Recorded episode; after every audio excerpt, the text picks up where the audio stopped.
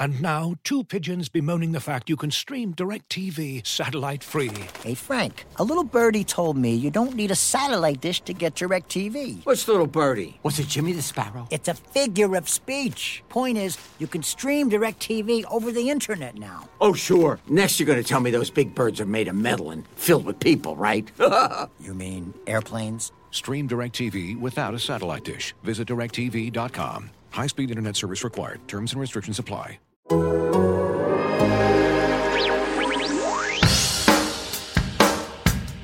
Ultimately, I'm going to keep saying it. Get 1% better every day. Just get a little bit better every day. Hey, welcome back. Stephen Holder with Zak Keefer. Another episode of 1% Better. It is Monday, October 5th. The Colts are now 3 and 1. They got a road victory, first one of the year, over the Chicago Bears, their Midwest neighbors.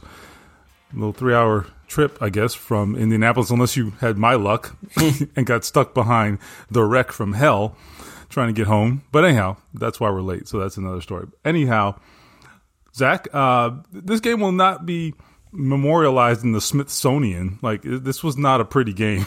okay. No, and, and, that's the beauty of it. It bored me to tears at time, but you know what? It doesn't matter. And and I think that's kind of what this team is right now. Just get it done, just win the game and move on. Just overall thoughts? Yeah, we can get into the, flaws later, and, and there were some. Um, but this thought came to my mind about third or fourth quarter, and, and I'm anxious for your thoughts as well in all the conversations we've had with Chris Ballard over the years since he took over as general manager in 2013, this game, more than a lot of the others I've seen, maybe more than any other I've seen under this coaching staff, this is how Ballard wants his team to play. Now he doesn't want them to play like they did on offense. Let's let's get that out there. But he wants a team that can win like that, like what you saw yesterday, where they absolutely dominated on defense. And the defense carried the offense. And they weren't good in a lot of areas and they still won. Um, that's what he wants. He thinks that kind of team can win in December and January. And um, look, you know, he wants to outscore people as much as anybody, but that was as good of a defensive performance I've seen from this franchise in a long time. And if you put these three games in a row, I know they haven't played elite quarterbacks, but that's not their fault. They don't make the schedule. Stack the Vikings and the Jets and the Bears back to back to back. That's as good as I've seen the Colts play defense in probably 10 years. That was what I took away from it. Yeah, it's a it sounds like a bold statement, and it is a bold statement, but it's also probably true. okay, that's the thing. We're not just like talking out of our ass here. I mean, we've seen this team flirt with with good defensive play, uh, you know, in that ten year span. We've seen them flirt yeah, with it for sure. Notice I'm saying they never did it consistently. This is the most consistent stretch I think I've seen in my time around this team, and this is my eighth season. And I didn't miss much the previous two years before I got to town. so, from what I understand, at least defensively. So, certainly not in 11, and then 12 was just, you know, they, they did enough. Point is, that look, was the, that was right. everything, though. They did enough. Yeah. They did enough. They had an elite quarterback, and the defense just had to be mediocre at best. Now, they are leading team. the league in every conceivable metric in defense. I know it's four games in, it's the quarter pole. You don't get any trophies for winning September, but this is a different era of football in Indianapolis. It's weird, frankly. Okay. And I know Bob Kravitz wrote about this, and we all alluded to it in our stories. That this is, as I put it in my story, I used the term, this is the land of Peyton Manning. What the hell is going on? okay. And they're a defensive first football team, at least right now. I think they can be a very good offensive team I think the injuries are starting to catch up to them a little bit. Mm-hmm. I think that you know teams are maybe well, first of all, that's a very good defense they played. That's yeah. Let's let's yeah. Chuck Pagano's defense let's, let's is, very is really good. Yeah, and we'll circle back to the offense in a little bit, but but yeah. So, but I think the thing that has been most consistent so far is the defense. That is true. The exception being week one, but I also don't think they were dreadful week one. The execution just was really bad, and it cost them. Now that's not an excuse, but I but I also just want to put it in perspective. I don't think they made some kind of star out of Gardner Minshew. I mean, he hit a bunch of five yard passes. you know, that's what he did. And so, and, and a couple coverage breakdowns, and he hits a couple touchdowns, right? So that happens. But the point is, I think in its totality, if you look at what they've done here, this defense has been very consistent the last three weeks. And I don't care who they played, it is what it is. We'll find out a little bit here in the coming weeks because it's going to get progressively tougher. But they are where they are. They're three and one. So here's what I'd say too. I think this game in particular, all right, the final score was at 1911. It didn't feel like that score really accurately depicted what we yeah, saw. Yeah, it felt like I felt like they kind of dominated them. Yeah. Yeah, they had they let that late touchdown in. It was a questionable pass interference call. It felt like a 19 to 3 game. It felt like you were watching the Baltimore Ravens from the 2010s, you know, the Pittsburgh Steelers. It felt like one of hmm. those ugly throwback games, and a couple players alluded to that. And that's okay. okay, let's be honest. That's okay. And here's the thing I think against a different opponent, they will make more offensive plays and it will be prettier and you'll get your offensive fix, right? That will happen. okay. So, so don't worry about it. But I think for right now, I think you, I think better than anybody kind of made this point. Like sometimes this is what you got to do. And I think Frank Reich said that too, right? It's just sometimes these are the kinds of games that you got to win. It just, they are what they are. It's not what you want. It's not what you draw up, but can you win those games? The ones that aren't pretty. yeah. And, and what they do last year, they found a way to lose those games. And there was yeah. a myriad of issues and I haven't, don't have the energy to get into the kicking game and all that. They oh. found a way to lose these games last year. And this was different because the quarterback play was not stellar yesterday. It was not. Philip Rivers was bad for most of the game. Frank Reich's not going to say it, but I'm going to say it. He was bad. He missed some throws. He was terrible in the red zone. And yet they won almost by double digits.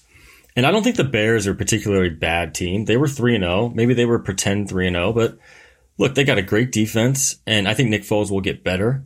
But Nick Foles was never comfortable yesterday. And and the Colts, you know, the defense won the game. I think if I'm Frank Reich in the locker room afterward, I'm giving the game ball to every single person who suited up on defense. There was not one player. It was everybody. It was the secondary. It was the linebackers without Darius Leonard for a half.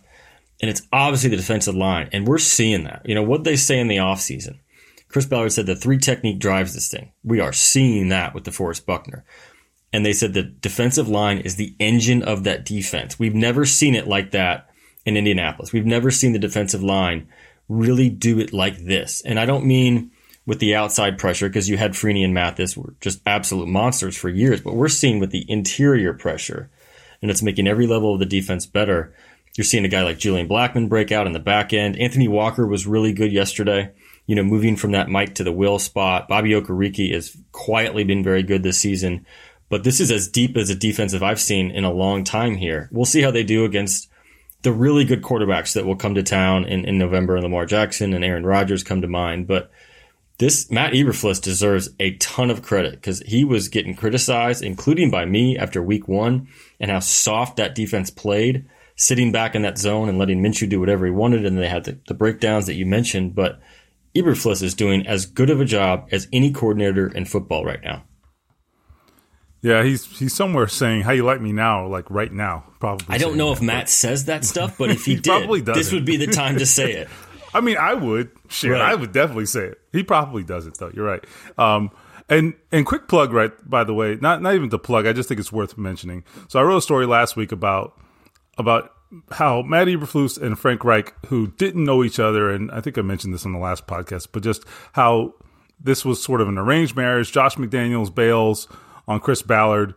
You know that whole story. We don't need to rehash it, but you know he's got a few coaches he was intending to have work for him who are already on staff under contract. And here comes Frank Reich, unbeknownst to him. Hey, guess what? You got a defensive coordinator, coach. Good luck.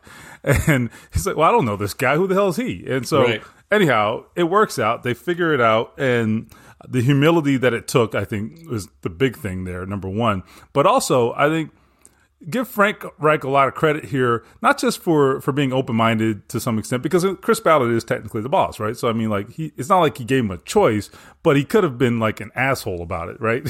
Right. certainly, and he certainly was not. If I'm a head but, coach, I'm picking my defensive coordinator. You know, that's sure. The, that's if the, he would have gone to the mat about it, right? If he would have said, like, draw the line in the sand, like, no, this is a deal breaker. They'd probably figure out a way to give him what he wants. The beauty of it, like your story said, it never happened like that. Right. And I think what I'm getting to, I say all that to say this that I think what Frank Reich saw when when he agreed to that, honestly, was he saw Chris Ballard's vision. Now, he may not have completely bought into it because he probably needed to see it, right? And I don't deny that. I think that's probably true. It would be true for everybody. But I think he saw or at least understood Chris Ballard's vision. Now, it probably didn't immediately come together for him, but he at least understood the plan. He heard the plan, it made sense, and he said, "Okay, I'm willing to let this play out." And I think this this is really the reward for it because and we saw we saw glimpses of it in in their first season, 2018. It just wasn't sustainable. But that's what I want to get to now. Are they at a point now where this is sustainable? I think what we have seen previously in this regime is glimpses on defense. Mm-hmm. We haven't seen the sustainable sort of stretches like they have now. Are they at a point now, in your opinion, is this sustainable? They have, or just for the record, number one in the NFL in yards per game allowed right now. I know that's not the best metric, but I think it at least well bears points. Is, and they're number one in that as well. well, exactly. Good point. I, I, got the ammunition Two, if you need it. Right, right, right. How you like me now? Right. So 236 yards per game. Number two is the Steelers, by the way, 290 yards per game. So they are freaking what 50 something yards better than after four games at least, better than the next best defense. I mean, that's a lot in the NFL, man. So again, I say to you, is this sustainable? I mean, I don't expect them to do that every week, right? I mean, they're going to see like Lamar Jackson in a few weeks, but my point is, what do you think? Yeah, I'm buying it. I am. And um, like I said last week, it's not necessarily who they're playing. And I know that, you know, Nick Foles and Sam Darnold and uh, Kirk Cousins aren't elite quarterbacks. It, it's how they're playing. They're making these guys look like JV offenses. They really are. I mean, they cannot move the ball. And so I think about like the fundamental parts of this defense, and that's why I'm buying it. What do they do really well? They pressure the quarterback really well from a lot of different ways. Justin Houston is not getting any younger and not getting any worse. He's terrific. DeForest Buckner, we talked about him. Grover Stewart deserves a shout out as well. What's another pinnacle, you know, principle of this defense? They tackle exceptionally well. And for all the Colts fans out there who lived through the Chuck Pagano years, that had to drive you absolutely crazy. How many open field tackles do the Colts miss? Not many. Yesterday they were just incredible at that. And they and you see the flavor of defense that Eberflus wants to play. They swarm to the football. And I asked Philip Rivers about this yesterday. I was like, "You played against this team every day in camp, every day in practice. What do they do well? If you're a quarterback, why are they a pain in the ass to play against?" He's like, "They're so fast. They swarm to the ball. You think a guy makes a move and he's got some room. He doesn't. We're seeing that every week on Sundays. This team is fast. They're tackling well. They're playing pretty disciplined. The gap scheme is really working up front because um, because Buckner's taking two guys a lot of times, and that's freeing up Grover Stewart, and Houston's getting to the quarterback. And oh, by the way, Kemoko Turay is coming back pretty soon too, and he might be their fastest edge rusher. So there's a chance the pass rush gets another boost. But um, this is great teaching. I'm really starting to see it consistently every week. Um, you're seeing guys like Julian Blackmon just look really, really good every week in the back end. Kenny Moore never misses a tackle. Um, this is a defense that's really, really well coached. And I think, you know, I alluded to this in the story. This is not a shot at Chuck Pagano, but he had to be on that sideline yesterday saying, damn, that's the defense they wanted me to build in Indianapolis. And he never did. And that's, that's why he was fired. Um, and I tweeted this yesterday, and I apologize if it upset you, but imagine Andrew Luck if he had this defense, man. I mean, this this unit's playing lights out right now, and if you're a quarterback, it's it's your best friend. And, and Rivers wasn't very good yesterday, and the offense wasn't very good, and the running game wasn't very good. But sometimes in this league, it doesn't matter if your defense is that good. So I'm buying the defense. They're playing really, really fundamentally sound football. I know I sound like a boring coach, but you can see the teaching out there uh, this is a really, really well coached unit. So that's a great segue to what what I was going to say next, which is if you watch that defense, and I was there, so I got a good opportunity to see the overview of what they were doing. And particularly early in the game, one thing I noticed was they were not getting cute at all. It was a very, no. very basic system they were running, very basic coverages, per- basic personnel. There were times where they were playing literally their base personnel, two corners, three linebackers, two safeties, just like day one of training camp stuff. And the Bears couldn't do anything. and I was like, wow, this is different. And the other thing I love is, or what that tells me, I guess. Let me put it this way: what that tells me is it's exactly what you just said. It at this point, this is about execution. They are doing the job. They they're taught well, as you said, and they're executing. They're not. They don't have to go out there and and you know try lots of different blitzes and those things. We're not seeing blitzes hardly at all. They're doing what they got to do. Yeah, yeah, and and honestly, the other thing is, um, I'm seeing a lot of aggressiveness on offense from the guys on the back end too.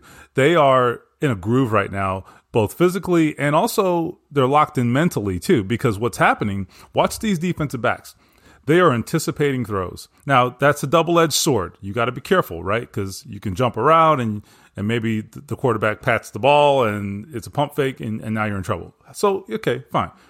That being said, uh, they're doing a really good job right now of anticipating where the ball is going to go and timing their efforts to get at the ball. Yesterday, seven pass deflections. Seven. That's a lot. Okay. Khari Willis, Xavier Rhodes, Rock Ya-Sin. You saw these guys. You're exactly right. You saw them jump the routes and feel it, and the timing was there, and they're they're able to play more aggressive because everything is in sync on the defense. Yeah, I mean that's one sixth of the passes that Nick Foles threw. I mean, forty-two attempts and seven of them get get deflected by the DBs. I mean that's that is superb, and so I I really love that, and that's why Matt Eberflus, if you're him, you're thinking, okay, well, I'm not going to mess this up by, you know, making this harder for them, right? And making them think too much and, and have to, you know, change things at the line of scrimmage too much. I mean, I mean, they're doing all of those things, right? They're not playing high school defense here, but at the same time, I think there's a real effort right now to just kind of keep it simple, stupid, because the execution is off the charts. What's the defense? It's a rush and cover defense at its core, right? Right, and it's Gang been tackle. fun. To, it's been fun Yeah. to watch. Yeah, they just they just get up the field and try to make it hard on the quarterback, and and you're seeing that. And you know, the one thing that jumps out at me is something Matt Eberflus said in April or May. I'm not sure. You know, Matt Eberflus does not reveal a lot when we talk to him. But he said this. He said, "Look, we got this thing going in 18, and we drafted a lot of young guys, and we played them right away. He wanted these guys to grow up in the system, and he's right. He's working with Chris Ballard on this. Ballard loves this defense. He wanted Matt Eberflus here. They're working in tandem on this. How are we going to build this defense? Ballard wants the Legion of Boom from Seattle a couple years ago, right? We've talked about this on this podcast. That dude wants to dominate on defense. So he knew it was going to take some time. So what did they do? They drafted Leonard. They drafted Walker. They drafted Okereke, Khari Willis, Julian Blackmon, even going back to Malik Hooker. And they played them right away. And they played these guys from their rookie year and they lived with the mistakes. And there were a lot of them, right? There were some in 18. There were a lot last year. Defense fell apart in this, in the second half of the season. But now you're starting to see the payoff. These guys grew up in the system. You add a couple key pieces, Xavier Rhodes, Justin Houston, DeForest Buckner, and everything looks different. And these guys are second and third year guys, but they're guys who played a lot of NFL football. And that's something Eberflus mentioned. And that's what you're starting to see it. You're starting to see the payoff. These guys, they know the system. They're playing confidently. They've seen a lot of football. I mean, Rock Sin is only playing like his 18th game in the NFL and you know he's only a year in. So he's he's almost like a veteran at this point. Um, that's that's something that the coaching staff and the personnel staff deserve a lot of credit for. These guys are growing up in this system and they're only going to continue to get better. I think eight of the 11 starters are guys that are fourth year or less in the league. So this defense could just be getting started That's a tremendous stat, actually. You know, we said you said eight of the eleven starters. it's either seven or eight i added them up Yeah. yesterday for my story i mean think about Either it way, xavier rhodes yeah. and houston and buckner Yeah, and That's yeah, about I it. mean, yeah, it, it's interesting. I remember some of these guys, as you just said. You know, some of these guys. I remember their first forays into the league. I mean, go back to 2017 before Eberflus and, and Frank Reich even got here. And I remember Anthony Walker and Kenny Moore being rookies that year. Couldn't even and get on the first of all. Anthony Walker, they had no intention of playing that guy. Like he never got on the field. I don't think till maybe like week 16, maybe. Uh, he the- the wasn't Pagano even staff wasn't had no even a name we playing. knew to be honest That's correct. Kenny Moore was a guy playing special teams and completely screwing up all the time. I don't know if you remember this. No. He was like, oh, I remember his first couple games. He had like two huge penalties on special teams in successive games. I was like, this guy's terrible. Why do they keep playing him? Anyhow, it's exactly though what you said. They saw something in these guys. Some of them they drafted, some of them they didn't. Whatever the case might be. But the point is, they had a very specific profile. They knew what they wanted. They knew the types of guys they needed, and they they had a great vision. Chris Ballard had a great vision because he's seen it before. First of all, with Lovie Smith and that crew, right? He had been down that road before, so he had seen it. Uh, he he brings in Ed Dodds, who's got the Seattle background. We talked about right. that. That is not by accident, as you said. So I think these guys they really had an understanding of the types of players they want, and that is everything. I mean, so often you get players who play in a particular uh, particular team, city, or system that never really works out. Then they go somewhere else and they have some success, and you wonder why does that happen? And I think sometimes team some teams are better at knowing what they want and what they need than other teams. I mean, scouting, oh, right? Yeah. If every team was good at scouting, then everybody would get an A in the draft. Then we'd, we'd okay. never have the Browns or whatever. Right. Right. And another element to this, real quick before I let you finish, is this is why you don't draft for need. You draft guys that will fit your system, and then you let it play out. Because if you draft for one position, and that guy doesn't work out, it, it, you you just stack these. This is what they've done the last couple years. They just literally stacked on top of each other, defensive talent after defensive talent after defensive talent, and look at the way it's played out. You don't know how it's going to play out, but trying to fit position holes, it just that's just not the way to do it. At least from what I've seen. Yeah, I agree. Looking for an assist with your credit card, but can't get a hold of anyone? Luckily, with 24 7 US based live customer service from Discover, everyone has the option to talk to a real person anytime, day or night. Yep, you heard that right. You can talk to a real human in customer service at any time. Sounds like a real game changer if you ask us. Make the right call and get the service you deserve with Discover. Limitations apply. See terms at discover.com/slash credit card.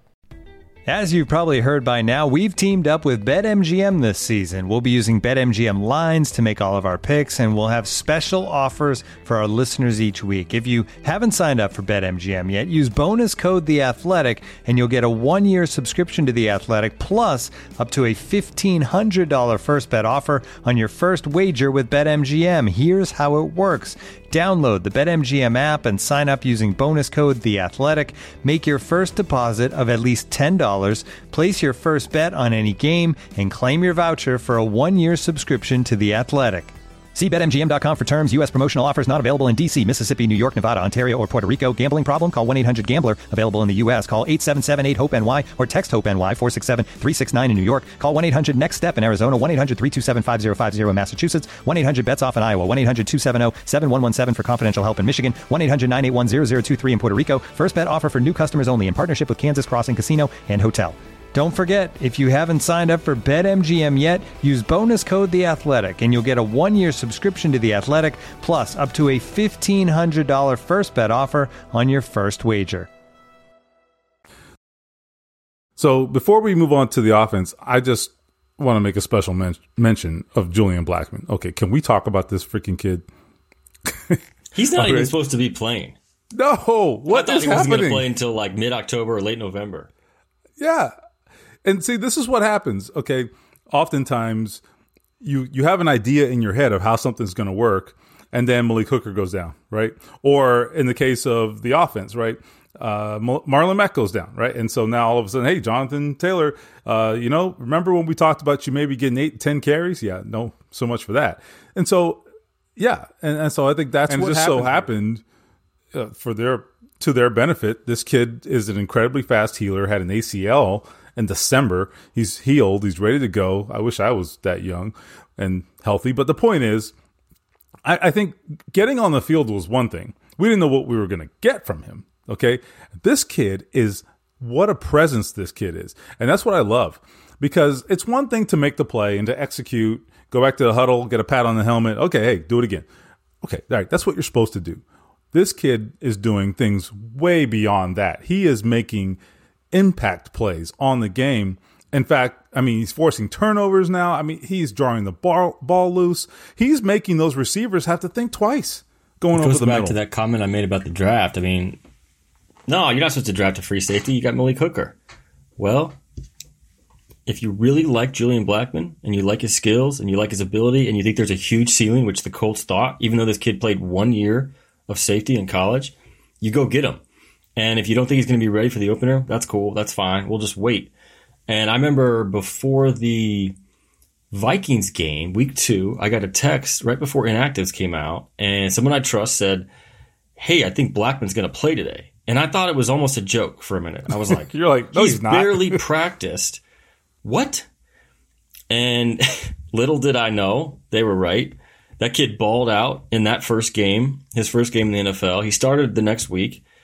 And then in Chicago yesterday, his best day as a pro. And he'll have better days because he's just getting started. But that, that kid has so much talent. You can just see it. He's just always around the ball.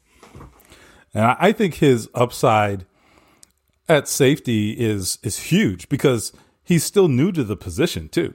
Right. That's the other thing. He's only played safety for one college season. One. And then had no training camp with the Colts. and all he does is come out and and instantly be one of the best players on the field. So I'm just telling you, this kid has just scratched the surface. He, I don't even know that he knows what the hell he's doing, but he's out there crushing it. Yeah, he he's just an instinctive player too. You can see the, the corner skills and the the instincts, the anticipation. He sees the game. Yeah, he sees the game uh, both through the eyes of a corner and a safety because he's played both. So he has this unique perspective, I think that's going to really serve him well. So anyway, I just I think just as an observer, as someone who's not a fan but obviously very close to this team and and you know enjoys watching good football, I'm just really excited to watch this kid grow because I think he is going to be fabulous. So now the Colts also play offense. Not And- well. yeah. So, all right. This is a tough, not a tough subject. It's a tricky subject. Why do I say that? Because do I think the Colts suck on offense? No. No. They did yesterday. But I think we've got to figure out, right? Just like we were just asking, all right, is the defense sustainable? Well, let's talk about the offense. Like, is this what they are, or is this really just did they do, or excuse me, did the Bears do to them what what the Colts did to Nick Foles, essentially, which was make him look terrible. I think there's a little bit of that going on. But what what was your primary takeaway offensively? Like if you had to say one, if there's one takeaway, what was it? Yeah, I think everything can be true. I think the Bears Yeah. are really, really good defensively, and and you could just tell it was tough to find openings and to find lanes and to find open passing windows. I think Philip Rivers was bad yesterday, and I think that can also be true. And he missed some throws that NFL quarterbacks cannot miss. And if this was Jacoby Brissett in the game yesterday, he would have been killed for that performance. That's just the reality. The fans turned on Jacoby last season, and um, we still hear about it all the time. Rivers was bad, and he made some throws early, and he missed a lot of throws late, and he was bad in the red zone, um, and that's a fact. And that worries me a little bit moving forward, because you know, in talking to some people today, like, look, you're not going to get a lights out defensive performance every week. The offense is going to have to win some games, and like Rivers said, we think we can go get 35. We're going to go do that. I don't know if they can right now with the injuries they have at receiver. Um, they're still getting Trey Burton back. Jack Doyle hasn't been a huge factor in the passing game. They're down They're starting running back. Jonathan Taylor was good yesterday, but still has some room to grow. Um, I just wasn't impressed with the offense yesterday. I get that they're playing a really, really stingy defense, but to be completely honest, Philip Rivers just worries me a little bit. I have not seen NFL quarterbacks miss those kind of throws very often without some conversation, right? We, we saw Jacoby miss those throws last year and he lost his job. Rivers isn't losing his job, but moving forward, when they play tougher teams and tighter games, he's going to have to be a lot better. I'm not sure he can. And see, here's the thing: he he wasn't good, right? And I think we, we can get into the particulars that, of that in just a second. But Rivers wasn't good, but they also didn't run the ball that great either. And that's the thing, right? I mean, they usually can figure out one aspect or the other. In in Jacksonville, right? The running game it started off hot with Marlon, and and certainly did not continue. uh, the same way, but that was okay. I mean, they were moving the ball through the air just you know at will. Okay, they lost the game, but but the passing game in terms of being able to move the ball that wasn't the problem, right? It was more about execution and those things. The point is, this was the rare game so far this year where they couldn't do either one, and so I I don't think that will happen a lot. I don't either. I, I do I do think they they will generally be able to figure out one or the other, but thank God for the defense is all I can say because if you if you don't get that defensive performance, I mean maybe it's one of those nine to three type of games, you know, in the fourth quarter, and now you can lose. Let me let saying? me ask you this: Let's evaluate Frank Reich yesterday. Didn't oh, think he I'm had the greatest day calling plays. Didn't feel like they had a lot of confidence on offense, and and I just didn't feel like he figured it out. Yeah, and I have a thought on that, and my thought is yeah, like what what were you doing, Frank? well, I mean, to be more specific, it's this. I, I think sometimes when you're playing a, a, defense like that and they're having a good day, it takes you out of character. And and so now you're Frank Reich and you're like, yeah. okay, the the usual fastball is not working. So now I gotta I gotta think, I gotta figure it out. And you can overthink it too. And I wonder about that. So I'll give you an example. For example, why not just ride Jonathan Taylor in the second half? I don't get when, that.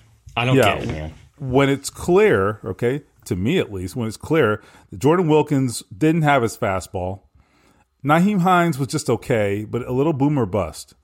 Okay, and I think that's kind of how Nyheim is sometimes, right? I mean, he doesn't always, he's not always going to hit a big play. Uh, he, he's going to get dropped for one or two yards sometimes or zero sometimes, right? And it is what it is, right?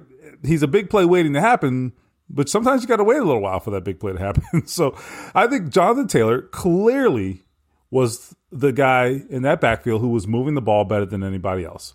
So I thought that should have continued. Uh, the last scoring drive, which was early fourth quarter, they had the ball for seven plus minutes, held it to about the three minute mark. So they're marching down the field.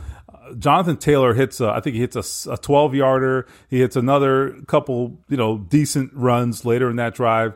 And in the last, I believe, five plays of that drive, I don't think he touches the ball. And I'm like, wait a minute, why? That, that doesn't make sense to me. Befuddles me. I thought about it at the time and I was like, what are they doing? And I'm still thinking about it after I watched the tape this morning. It just doesn't make sense to me. Yeah, yeah. I I was I was confused by that. So so that was that was definitely interesting. Uh, I also felt like there were times in the game where where Frank Reich and he said this, and it was out of character for him. I feel like he had maybe opportunities to be aggressive and just said, eh, you know what, no. And I'm not like gonna kill him for that. I get it. It was a different type of game. I liked I that, actually, to be honest. Yeah, because I think that was fine. It just was. It was just unexpected. I guess is what I'm saying. It was. It was out of character, like you said. And, and he, but I, I get what Frank was doing because I didn't feel a ton of confidence in the offense, and that includes the offensive line, which I don't think won the day against the Bears' defensive line. And I I would bet on the on the Colts defense yesterday. I know it sounds kind of crazy, but they're the best unit on the field, and I would I would gladly put Nick Foles back on the field and take my chances with my defense. So you know, if I'm on my half of the field and I've got a fourth and one or fourth and two, I'm punting and I'm going to make Nick Foles drive down the field. They only did it once and it was in garbage time, to be honest. So, um, but that's a good point right. you make that, that all of a sudden the super aggressive coach who always wants to run it down the throat of the opposing team said, no, no, I'm just to, I'm just to let my defense finish the job today. Yeah, it was just different. And I, I do think that, like, I'm totally on board with what he said, right? I mean, I get it. Uh, I, I just think that there were a couple instances there where, all right, you could go either way. I guess is what I'm saying, and, and especially when you're not having success running the ball. I'm like, look, you know, you might have a two score lead, but you know, it only takes one big play, and all of a sudden you're in a completely different game, right? So. Uh, I thought there were a couple of instances. I think it was early in the third quarter, for example, where uh, he he actually does get really aggressive for for one particular series. like they throw the ball down the field like two times in a row, and I think there was another like first down pass was like, well, wait a minute, what's going on here? But then at other times it was complete opposite. So I felt like when they did get aggressive, there were opportunities there. They made some of those plays and didn't make some. But when they did, at those rare times they did, I mean, T.Y. Hilton gets the pass interference. They hit Marcus Johnson for a big play. Uh, I believe there was another one who I, I can't remember. It was Zach Pascal, I think a 36 yarder. So they didn't take a lot of shots, but the shots were very productive. And so I just wondered maybe if, like, hey, maybe that was there. I think the Bears clearly came into this game saying they're not running the ball on us, damn it. that was clear. So, you know, maybe you should take your cues there. But anyway, it, it is interesting. And, and as I wrote, it's, it's great when you can second guess yourself after a win because then even if you were wrong, doesn't matter, right? So yeah, that's and I think they now. learned something yesterday. They learned that the defense is good enough to carry them when the offense doesn't have its best stuff.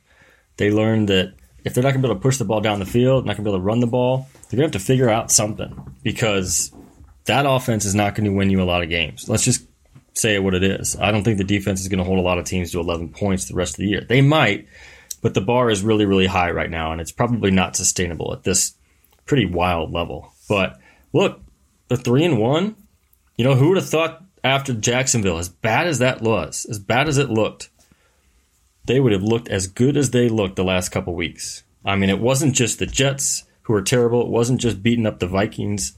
They went into Chicago and they manhandled a 3 0 team. And, you know, we'll see how it goes the rest of the way. But but I'm excited for this Browns game because the Browns can move the ball. They can score some points. They've got some explosion on offense. And they got a defensive line that can be a pain. So uh, another good test for the offensive line. But, you know, who would have thought Colts Browns week five, one of the NFL's quietly great games coming up. It's a big game. I mean, you yeah. know, four and one in the NFL is a big deal. You're four and one. You're on your way, man. you know what uh, I mean? Like, I mean, I know they were five and two last year. Five and two I just sticks that. in my mind. It does, but a lot of things had to happen for them to right. come back down to earth, right? right. I mean, like hey, they were never as good as five and two. I think we can all agree. Like that team was shockingly five and two, right? Right. in spite and of hey, everything that had happened. Hot Rod, four for four yesterday. Shout out that to the was kicker. definitely good.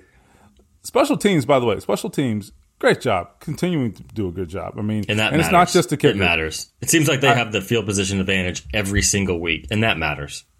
And look at a couple of things. Number one, you look at what's happening with, for example, Nyheim Hines. This guy, I don't know what he averaged yesterday. I need to look that up, but he's averaging. Uh, I'm actually want to look this up because this is important. Nyheim Hines on punt returns, he averaged 10.5 yards. Okay, it doesn't sound like a lot, but he had a long of 21. A lot of times, first of all, in today's day and age, you know, you're getting getting five yards in a punt return. Okay. He averaged 10, but that long of 21, that's everything, man. 20 yards of field position. Okay. I, am just telling you, he, he has a great feel for when to go for it and when not to go for it. And I mean, he's not, he's not about the fair catch. Okay. Let me just tell you, but I, and I, I love that though. I think because it, it's it's part of their. We talk about them being aggressive. That is part of that aggressiveness we're talking about, where they teach that. They teach. You know what? You got that interception. Go get that ball, right? Julian Blackmon or Xavier Rhodes. Like they have. They've sort of beaten that into their players. And I think you see it just demonstrate itself in a lot of different ways. Uh, they're aggressive on special teams. They're aggressive on offense, on defense. There's different ways to be aggressive, and I think that is the persona of this team. It may not be obvious, right? Because we're talking about unconventional ways to to look at this in this respect. But I do think that goes back to the personality of this team, and I think that you know Chris Ballard, right? Chris Ballard is a go for it type of guy. You know Frank Reich, and you know his persona. Okay, as a coach, it's like we're playing to win, right? And so I think that's that right there is a great example, and and even the way Rigoberto Sanchez is handling things. Okay, I think that is a great example as well. They are not just content to just kind of put the ball in the corner and hopefully it goes out of bounds at the five. No, they're trying to get the roll. They're trying to get it down to the one. Sometimes it works, sometimes it doesn't. The point is, they're not just going to be, they're not going to go about this passively, be it on punts, kickoffs, what have you. Uh, I, I think that's just great stuff right there. So hey man, you know, shout out to special teams. It matters, man. And and especially when you have a day like they had yesterday where the offense doesn't get it done. All right, we talked about defense. Defense got to do their part, but hey, special teams matters, man. And I thought the, the Bears were not nearly as good on special teams, and that, the Colts won that aspect. I felt like. Uh, one thing we didn't cover, and I, I would be remiss if I didn't bring it up, is are you are you kind of disappointed with the offensive line in any respect? Should we? Be? Yeah, a little bit. Or is that just um, a great Bears defense? Do you think? I think it's both, and and I don't want to sound the alarm bells, but I don't think they're as good as they were last year. At least, you know, if you take the full body of work, and I might even go as far to say as I think their best year under Frank Reich was 18, especially late in the season. Now, look, they mm-hmm. made the coaching change, right? They got rid of Googe, Dave DeGuglielmo, however you pronounce his last name, and um, they inserted Chris Strausser. And, and look, it's still one of the best lines in football but they're not dominated like they did back then. And then I get it. Look, Jonathan Taylor is not Marlon Mack. Marlon Mack is, is a step ahead in, vision and seeing the holes and hitting the holes. But, um, you know, Rivers was under some stress yesterday. He was sacked a couple times. Um, I do think the Bears defense is, is just an absolute monster to play against. And, and you saw that yesterday. But um, I, you know, that just my gut reaction is I don't think the defense, excuse me, I don't think the offensive line is quite as dominant as we're used to seeing. Yeah, it's funny. Last year, you, you mentioned 18. I thought last year they had some great moments. I think I think back to that that Chiefs game, right? That's probably like the single best game I've ever seen them play. Uh, this group, this particular group, single best game I've ever seen them play. So they've they've done it, and uh, I mean, even I think even like the last few weeks, I've, I've, seen some moments, but but I don't think yesterday they had their hands full yesterday. There's no question about it, and I I think it goes back to something I was trying to communicate earlier, but probably didn't do a good job. This game was the one where the competition did catch up with them a little bit, I feel like, you know, and that's why it was a tougher game. It was clearly a tougher game. The level of competition was tougher. So that makes sense. That checks out. So I, I guess you can take some solace in that. They passed the test, but uh, they, they will get tougher. So we'll see. But but yeah, there there was definitely a step up in competition yesterday, and I think the the, the the difficulty that the offensive line experienced, I think, was definitely a reflection of that. But they also need to step it up generally. I do agree with that. So we will see. Um, listen, like I said, on the Cleveland next week, man. I I don't know. I did not anticipate that being a matchup of three and one teams, but I, I, don't know. I think, as I say every week, we're getting a little more information about this team every yeah. single week. So more. It's just the same old story, right? The defense is carrying the the offense like we've been watching for 20 years. right. We're just waiting for the offense to catch fire. Uh, and we'll see when, how long when are the Colts last. ever going to have a good offense? I mean, like, what is right. taking so long? Right. Uh, listen, we're recording this uh, before Frank Reich's availability on Monday, so we're waiting on word on Darius Leonard. That's the one injury of note. I, I think I'm missing one other. Uh, Rock Ya-Sin. Uh, Rock Ya-Sin had a little bit of a maybe. I'm not sure if it was groin, some sort of lower body, lower leg. At the very yeah. end of the game, Frank did not have any info on it. Yeah. Sunday, so, we'll find out shortly. two key injuries, yeah, going up against that Cleveland offense, obviously. So uh, stay tuned to the Athletic. We'll keep you posted on those things throughout the week. Uh, lots of good stuff coming. I know Zak has a story he wants you to read this week uh, that he's looking forward to sharing. And uh, we're going to keep them coming. So thank you guys for subscribing. Still got the $1 a month subscription special, I believe, for a limited time. That's still available. That has been a big hit. So jump on board. You get that, I think, for 12 months, if I'm not mistaken. So uh, for the you know price of a couple of lattes, you can read the great coverage on the Athletic. So of the Colts and all other teams we cover as well. So thank you again for listening. Uh, we'll be back later in the week with episode number two of this week. Looking forward to Colts at Browns on next Sunday. I'm Stephen Holder with Zak Keefer. Thanks for listening to 1%.